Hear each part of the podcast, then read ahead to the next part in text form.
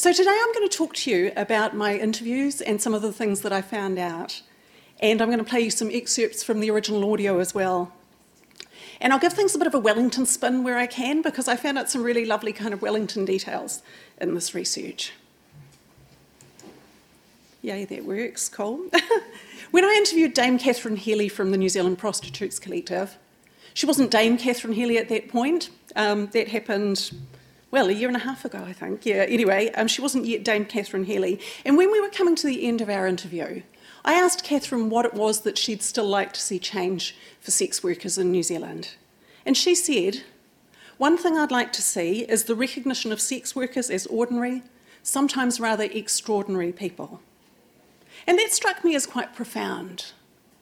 It seemed to me to be a really good fit with the kinds of things I'd been that I'd been finding out in the interviews I was already doing, and also a really good fit with oral history as a discipline. Because oral history allows you to investigate both the extraordinary and the ordinary. It allows you to ask people about big stories like the establishment of the New Zealand Prostitutes Collective, the campaign for decriminalising sex work in New Zealand, or speaking at the Ox- Oxford Union in Catherine's case. It allows you to have interviewees tell you about having gender reassignment surgery in 1977 in Cairo, or about being given aversion therapy to try and stop them from being transgender as a young teenager. So, those are extraordinary stories, they're big stories. But the great thing about oral history, of course, is that it gives you the luxury of time in which you can also investigate the domestic and the everyday. You can ask people about what they wore or what the decor was like in a massage parlour. You can ask them about their friendships and about being a parent. So it allows you to examine the details of ordinary life and to treat those as important. Oral history is sometimes described as being history from below. And I've always really liked that notion, that idea that you could, um, that you could document the lives and the stories of ordinary people, not just the movers and shakers of history, not just the people whose names you might already know. And I love the fact that by sitting down with someone with an audio recorder and listening to their story, that you can document a history that might have been missed otherwise, that might have got un- gone untold and unheard. I think listening is a really powerful kind of a thing, and I think um, I think it would be a great thing for our society if we it might solve a lot of our problems if we listen to each other more and we're able to really hear each other's stories. I want to mention the photographs that I'm showing here. Um, these are by Wairarapa photographer Madeline Slavick, and um, a lot of the people who are in the book are in it under just a pseudonym or a first name because there can be a cost to being out as being a sex worker or having been a sex worker. And so a lot of people didn't want to be identified. So that gave us kind of a conundrum when we came to illustrate the book. We had to think about well, if we can't photograph people, what are we going to do? So, Madeline, we ended up working with Madeline, and she t- took a beautiful series of shots, mainly around Wellington sites that are or have been associated with the sex industry or with sex work activism. Yeah, and um, they're a great part of the book. That is, um, that, I hope you can see that shot. Maybe you can't you should see it quite right, but it's a beautiful shot inside Funhouse Brothel in Wellington. And this, ne- this next shot, that's inside Paris Brothel in Lower Hutt. So I started doing these, these interviews with sex workers in 2009. It's gone dark, is it? It's meant to, right? So, we can, so you can see the photos, Cole. um, it ended up being quite an extended kind of a process. The book, the book came out last November, so it took me more than nine years from when I began.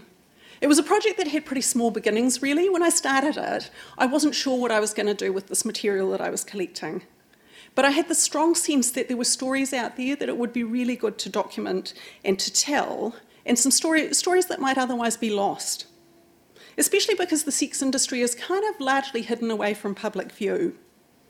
I wrote in the introduction to the book that the world of sex work can seem like a world apart, a secret, separate world that can only be entered by those who, as in a fairy tale, have been given the special key or know and utter a secret word. To those outside it, it can seem like a hidden, mysterious world, a shadowy kind of a place. So I had this idea that I wanted to bring some of those stories out of the shadows and into the light. I was also aware that the decriminalisation of sex work in New Zealand in 2003 had meant huge changes for sex workers. that there was kind of a whole landscape around sex work that no longer existed, and that it would be a good idea to try and document some of those stories while there were still people around who remembered how things had been. And then I wanted to allow the interviewees to speak and I wanted to amplify their voices, especially because sex workers are sometimes put in a position of not having much of a voice. Though, having said that, I want to acknowledge the way that the decriminalisation of sex work in New Zealand really is an expression of sex workers' voices. That's not always the case internationally. In most cases, it's not. In many countries, the law around prostitution is, has been developed without any input from sex workers, with no input from the people who are most affected by it. Um, it's imposed on them against their will, and it's often quite harmful to them. So, New Zealand is very different because the Prostitution Reform Act was developed in consultation with sex workers, and so were the health and safety guidelines that the industry operates under now. That's something we can be proud of. We're still the only country that has decriminalised sex work, unfortunately, despite the real advances that it's made for sex workers in terms of human rights and well-being and safety. Internationally, there's been more of a move towards trying to get rid of the sex industry by criminalising clients, which is uh, that's a law change which some people might think that it sounds good. Actually, the impact on sex workers tends to be quite harmful. It makes them less safe, subjects them to more um, surveillance, and it also pushes them into poverty. There are 11 people included in the book, and they're quite a mix of people. They're Māori and Pākehā, from middle class and working class backgrounds, born between the mid 1940s and the early 1980s, people who lived in different parts of New Zealand, and people who've worked in different parts of the industry. So, people who've worked in massage parlours, escort agencies, people who've worked on the streets or on the ships, people who've worked in high class boutique brothels, people that have worked privately from home. As you might expect, most of the interviewees are women, three of them transgender women. And I also included one male interviewee and one transgender person who identifies as non binary. So I'm just going to play you several audio clips to give you a bit of a sense of the diversity and richness of these voices, as well as the range of reasons that people had for doing sex work. Mistress Margaret, who's in her 70s, she was in her late 40s when she st- started operating as a dominatrix in Auckland. Her husband had had a serious accident and died, and she was left with a teenage son to support. She met a man who encouraged her to try dominatrix work. When I first started this, I think I was about 47, and the mentor said to me, and I, of course I thought, what is this man talking about? He said, if you're good at this, you can be doing this when you're 70. Um, uh, you know, if you're fit and well.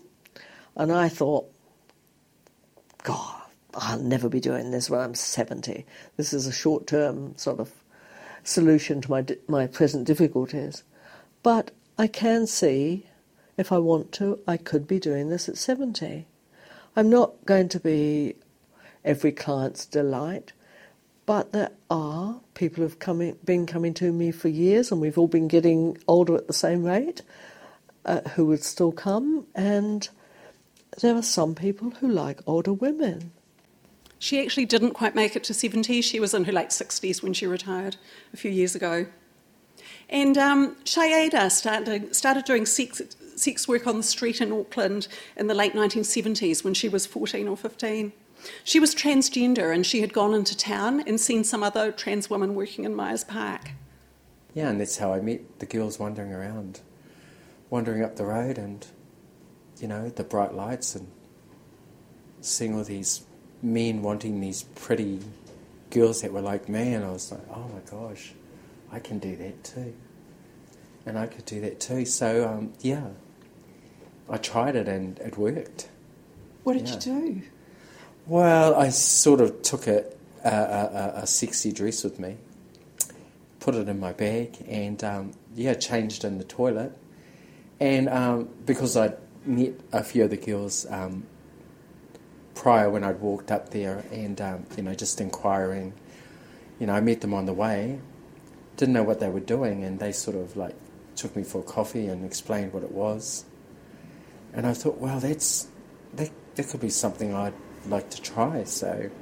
Kelly is a Māori woman who's now in her late 60s And her marriage had broken up when she was in her 20s, leaving her as a solo mother. She and her young son moved to Surfers Paradise, where she found it really hard to find work, perhaps because of racism at the time.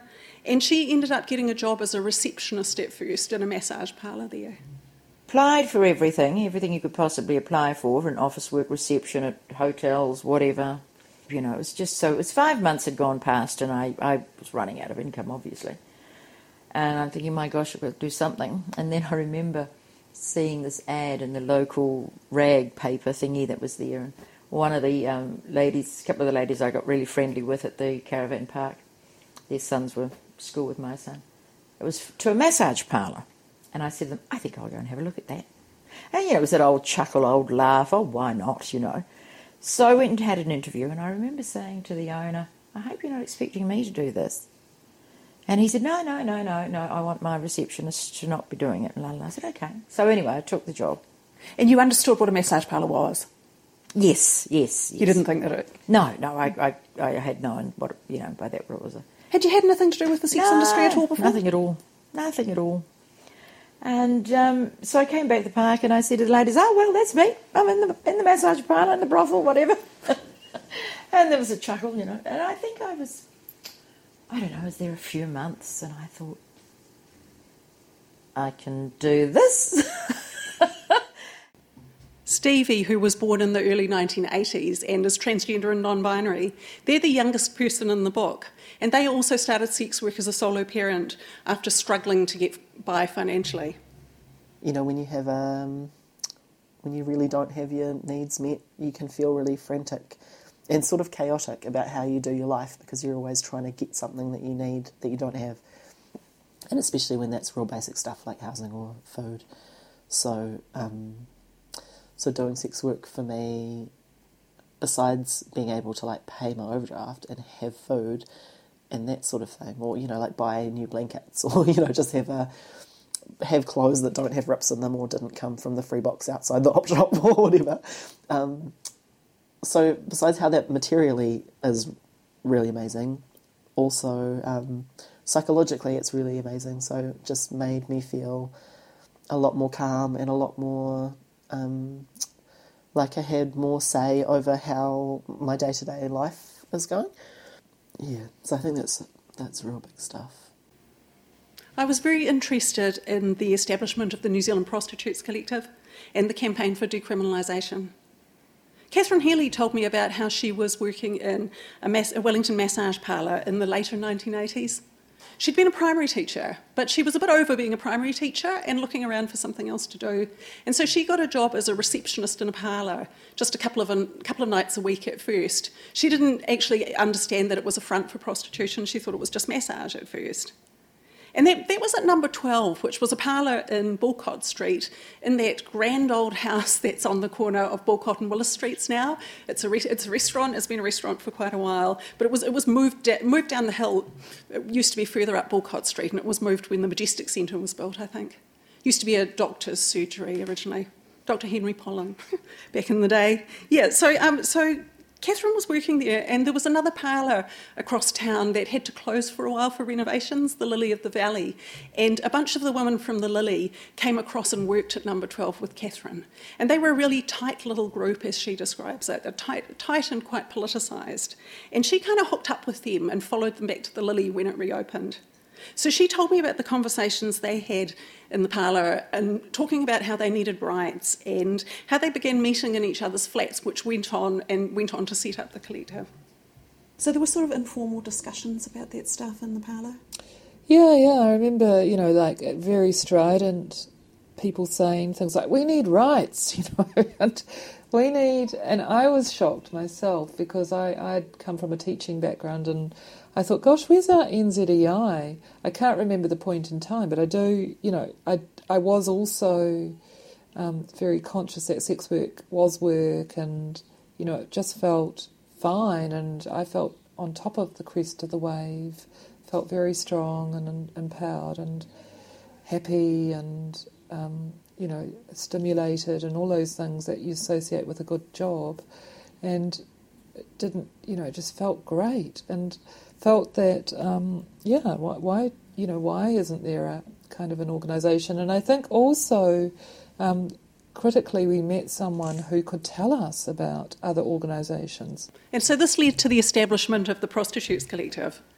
Catherine knew someone at the Department of Health, and there was a lot of concern. It was the late 80s, and there was a lot of concern at the time about preventing the spread of HIV/AIDS. And so the department offered this, these women some money to, to run a program for sex workers. And when they went to look for premises, which were in Upper Cuba Street at first, they pretended that they were nurses. So, of course, sex work was criminalised at the time. The Vice Squad was charged with policing the sex industry, indecent publications, and gambling. And police officers would go out undercover, go on raids to, in, to entrap sex workers. Street workers, many of whom were trans, they were quite heavily policed, and they would, they would usually be picked up by an undercover police officer in a car who would wait until they mentioned a price. They would, he would talk to them until they mentioned a price and then arrest them. Shayeeda talked about being entrapped on a number of occasions. She talked about being kept in a cell overnight and how she'd then be convicted and, convicted and fined, usually $100, but sometimes 200 She said to me, I don't know why they couldn't have picked on somebody else, a murderer. They harassed working girls that did nobody any harm. And in massage parlours, undercover police would go in and they'd have a nude massage with a nude masseuse. And then, usually a bit later, she'd be arrested for soliciting. So, prostitution itself, ex- actually exchanging sex for money, that wasn't actually illegal, but soliciting in a public place was. And under the Massage Parlours Act 1978, massage parlours were defined as public places. So, in order to avoid soliciting clients, women working in parlours would give the client a massage and then they'd try and get him to ask for sex. They'd say something like, Is there anything else you'd like? Because they believed that if they didn't say it explicitly, if the client said it, they'd be immune to prosecution. So I asked Catherine if she thought that that was true, if that was really a defence, and whether any of the entrapment raids would have failed on that basis. I think we were all sitting ducks because the, the, the thing was we were we were sitting ducks because we were in a place and we were generally the messages were nude. So, you know, like just describing that and saying I'm in a darkened room and she had no clothes on and you know, she was obviously offering herself to me for the purposes of prostitution, even though she didn't say anything. That would have been enough. Mm. And um, I think, you know, mm. like, no, there, there were no failed entrapment exercises. Right. So all that care around how you phrase things and everything fell over like a feather right. in the reality of the courtroom because of the descriptions. You know, like so the police officer stands up and reads out uh, the charge sheet, and I, I guess that's what it's called in the summary of facts, and off off we go, and you know the picture's painted, and you know this woman's faceless almost and voiceless, and um, but nude and nude, and you know, like, and and typically um, people would plead guilty. Also, under the Massage Parlours Act, you weren't allowed to work in a parlour if you had a conv- conviction within the previous 10 years for a prostitution related conviction or a drug related conviction. So, um, so these entrapment raids sometimes meant that women in parlours were forced into working in le- much less safe places, like on the street or in escort agencies. As I mentioned, decriminalisation of sex work is very rare internationally. What we have here has become known as the New Zealand model. It's a very good approach, a very humane approach, which puts people at its centre.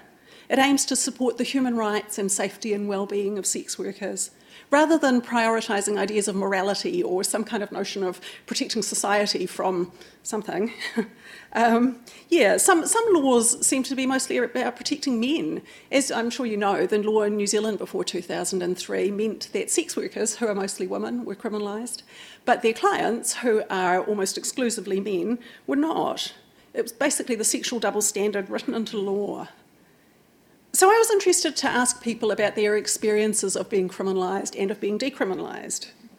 Everybody in the book worked before 2000, everybody in the book except one person worked before 2003. So they all talked about the fear of being arrested, even if it didn't actually happen to them. Catherine was, in fact, entrapped and prosecuted in a raid. Um, she was acquitted, but it was a very scary kind of a time for her. And most people, most people knew someone who had been who had been prosecuted, even if they hadn't themselves. And street interviewees who worked on the street were often were often entrapped on a number of occasions. Several people in the book worked both before and after decriminalisation, so it was really interesting asking them about their experiences. One of those people is Alan, who did sex work first as a teenager and then took a while off from it and chose to go back to it in his 40s. What's your impression of how decriminalisation has changed things? Oh, I can see people feel as a worker you're so much more empowered. You're way more empowered and um, that you can work, that it is legal. And it changes the energy that you're working with. You're not having to work under this shadow of darkness and seediness that actually it can be done in the place of light and it doesn't have to be all dodgy and because um, it just changes the energy immediately. Kelly was very involved in the campaign for decriminalisation. She was very proud of her work towards law reform, and because she worked for a couple more years after the law change, she also talked about its impact on her that whole weight had been taken off your shoulders in many ways. Like you could negotiate over the phone, you could negotiate prices over the phone, you could negotiate the fact that they did have to use condoms, that there was safe sex, you know. Prior to that, of course, people would ring up and say, Do I have to use condoms? And you'd say, Well, look, I'm not about to get into that discussion with you over the phone. So you couldn't, you couldn't go down those levels where you could set the boundaries over the phone. You didn't have to worry about um, an undercover cop knocking at your, cop knocking at your door or something like that, trying to entrap you. So all of that took a huge pressure, huge pressure, and um, I just wish that the previous twenty years had been like that, because you were constantly living in that little arena of fear in a funny sort of way, you know. Whereas once it was taken off you, you could conduct your business on a professional level. I, I wasn't raped in the industry. Had I have been raped, I probably wouldn't have taken that to the police. I feel damn certain had I have been raped after law reform, I would have taken it to the police. The other area I found really interesting was the experiences of people from the transgender community. There are four transgender people in the book, and I'm really grateful to be able to include their stories. Especially in earlier times, things weren't easy for them. It was very difficult for them to find work, so a lot of people did sex work. Quite hard to find accommodation. People talked about even being able to do simple things like going into a shop to try on clothes and being abused by the staff members, or being harassed and abused just walking down the street. My longest ever interview was with the wonderful Dana de Milo, a Pākehā transgender woman who was born in 1946 and who lived a very courageous kind of a life, transitioning in her mid teens. Dana lived up the road from me. We both lived in Strathmore, and she had a lot of stories to tell. So I went up to her place week after week to keep recording her talking. She also let me take away and scan some of her rather marvellous photo album. Those are some of her photos there. Um, yeah, Dana moved from Auckland to Wellington in the early 1960s. I had nowhere to live when I first came to Wellington. I lived in the railway station ladies' toilets.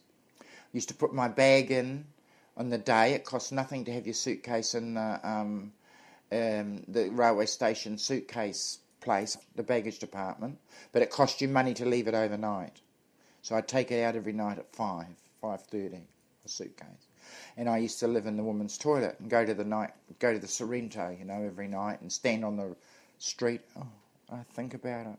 So after you came to Wellington, would you have been dressing as a woman all the all time? the time. Lived. That's why I had no work because no one would employ you. If you in those days, you had to crack it. You. you I was going to ask you about that because I mean, most of the trans people you knew at the time would have been cracked it, yeah, or rolled or whatever, because they had to survive. What's rolled? Well, they if they didn't couldn't crack it, sort of, they would um, try and get his wallet or something. That's what they called rolling. It was about survival. It was either live or die. And if you're starving, you'll do nearly anything. If you haven't eaten for a week or two. Very sadly, Dana passed away from liver cancer early last year. But something else I learnt from Dana and from the other trans people I interviewed, especially the older trans women, was um, how incredibly strong their communities were. It was really evident sometimes just being at Dana's place, the number of people calling her up or dropping by. And then when she was sick, the number of her old, old friends who came sometimes considerable distances to be by her side. I also interviewed Dana's very old friend Poppy, who you can see in the top, the top photo with the yellow top on with the two Japanese sailors. I think that's a great photo and really interesting photo. Um, and I asked Poppy about those communities. I got 30, 40 year friendships. Mm. You see, because a lot of the girls were also ostracised by their own families, so we became family. We are family.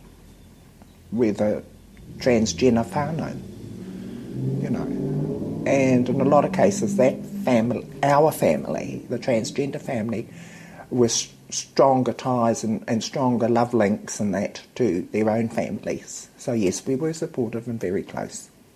All of those trans women mentioned Carmen, who was a real drawcard for trans people in Wellington.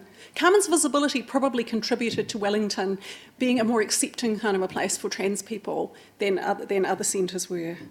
Dana had worked for Carmen briefly at the balcony as a waitress and also did a stripping spot. And um, Shayada, who's, who's a bit younger than the others, tells an amazing story about being a child and seeing Carmen on TV and how her mother, who had grown up around the Rupes and had gone to school with Carmen, commenting that she, Shayada, was going to be like that too. Shayada also talked about the Evergreen, which was the coffee bar and the de facto community centre run by Chrissy Witoko on Vivian Street in the 1980s with Chrissy's famous toasted sandwiches and um, the amazing, huge laminated, laminated collages of photos, which are held in Te Papa now. They're on the Te Papa website, and um, they're real taonga. They're amazing things. Yeah. And another fascinating thing was about the households of trans women. It could be hard for them to find housing, and so they and they lived together in groups. There was a, a famous household world famous in the Wellington trans community, I guess, um, in Pirie Street in Mount Vic, and another one in Colombo Street in Newtown. Um, Shayada talks about there being seven or eight people living in a two bedroom flat and how everybody would be doing sex work. And sometimes someone would, you know, if they brought home a client and he had some more money and she was sick of him, she might pass him on to a flatmate. Quite a few of the trans women worked in strip clubs as, as well as women. In Wellington, that was at Club Exotique and the Purple Onion on um, both on Vivian Street. So there was this whole kind of night scene around Cuba Street and Marion Street and Vivian Street. I'll just play you a piece, a piece with Shayada talking about a couple of the places that people socialised. And these, like the, like the Evergreen, they're places where different communities kind of came together and bumped up against one another. Everybody that went to the Royal Oak went to the sunset. The Royal Oak was the, was the daylight to the evening and the sunset was from the evening till the morning. Everybody, the same people that went, there were ship girls, trannies, seamen, gay men, gangs, gang members, lesbians. I even knew a few um, butch girls, but their partners were with the Jap sailors when the Jap sailors come in the butch girls just just stood around, just made sure nothing happened. You know, but their girlfriends were ship girls. Yeah, but their girlfriends were ship girls. Yeah, mm. yeah, all sorts. Back in the eighties, they coined it as what do they call it? A can of worms, which is not a very nice thing to say. A eh? can of worms. They should have just said like a fruit bowl. A fruity fruit bowl of people, you know, all different colours, shapes, and sizes. I think these places where people from different communities mixed are really interesting, be really interesting to look into further. All of the trans women that I interviewed had worked on the street, and for some of them, it was really a place where they found their community, where they found support and found out how to be themselves. Earlier, I played that clip from Shayada where she talked about meeting the trans woman working in Myers Park. Later, at the end of her interview, she reflected on the street scene Thinking back on your years in the sex industry, mm. what's the best thing you got from it? What was the best thing about it? Friends. Yeah, friends, that's it. Um, um, life experience. Because you had to grow up really fast when you're on the street, when you're in the sex industry and on the street. Had my run ins with guys well, quite a few actually. But it comes with the territory, and we all know that. Even before we go on the street, we know what kind of people are out there. We know what to expect. You know, and sometimes it used to get too much for me, so I'd go home and cry and then go back out again. Yeah, but life experience mainly and friends. Yeah, that's where I met the people I came here to look for in the first place. And they ended up being lifetime friends. And finally, I'll just play you one last clip from Kelly, reflecting on her life in the sex industry, as well as the importance of family for her. I've never been ashamed of my journey and never been embarrassed of my journey. The only reason you hold, I think a lot of us hold back what we've done, is because you're protecting family members from the stigma, from the stigma that it, that it holds. You know, I, you protect, I protect my grandchildren now. They don't know. They will know when I'm ready to tell them, or their father's ready to tell them. So I think that's. It was like I said when law reform went through. The very first person I rang when I walked out of the gallery was my son, and I simply rang him in Auckland. He was in Auckland, he really lives, and I, we're in Wellington. And I said, "Your mother's legal." Yes. and he was, "Yes, good on you, mum." You know, he was so proud that I was able to to do that. So, yes, extraordinary lives, really. The lives of people who have displayed amazing levels of solidarity and resistance and strength in ways that are both great and small. And also ordinary lives, people raising their kids, maintaining friendships, socialising, running businesses. Yeah, just normal, normal life. I often remind people that sex workers are part of our communities, that, they're our, that they can be our neighbours and our friends and our work colleagues and family members. You might not know that someone is or has been a sex worker because it's still quite, it's still quite a stigmatised kind of an area, and so people often aren't that out about it. But yeah, sex workers are part of our communities and they deserve to be treated with respect and dignity and to have human rights and not be criminalised. So, and finally, I just want to acknowledge the interviewees for their amazing contribution and for allowing me to record and tell their extraordinary stories. They're, they're my heroes, really. Yeah, thank you.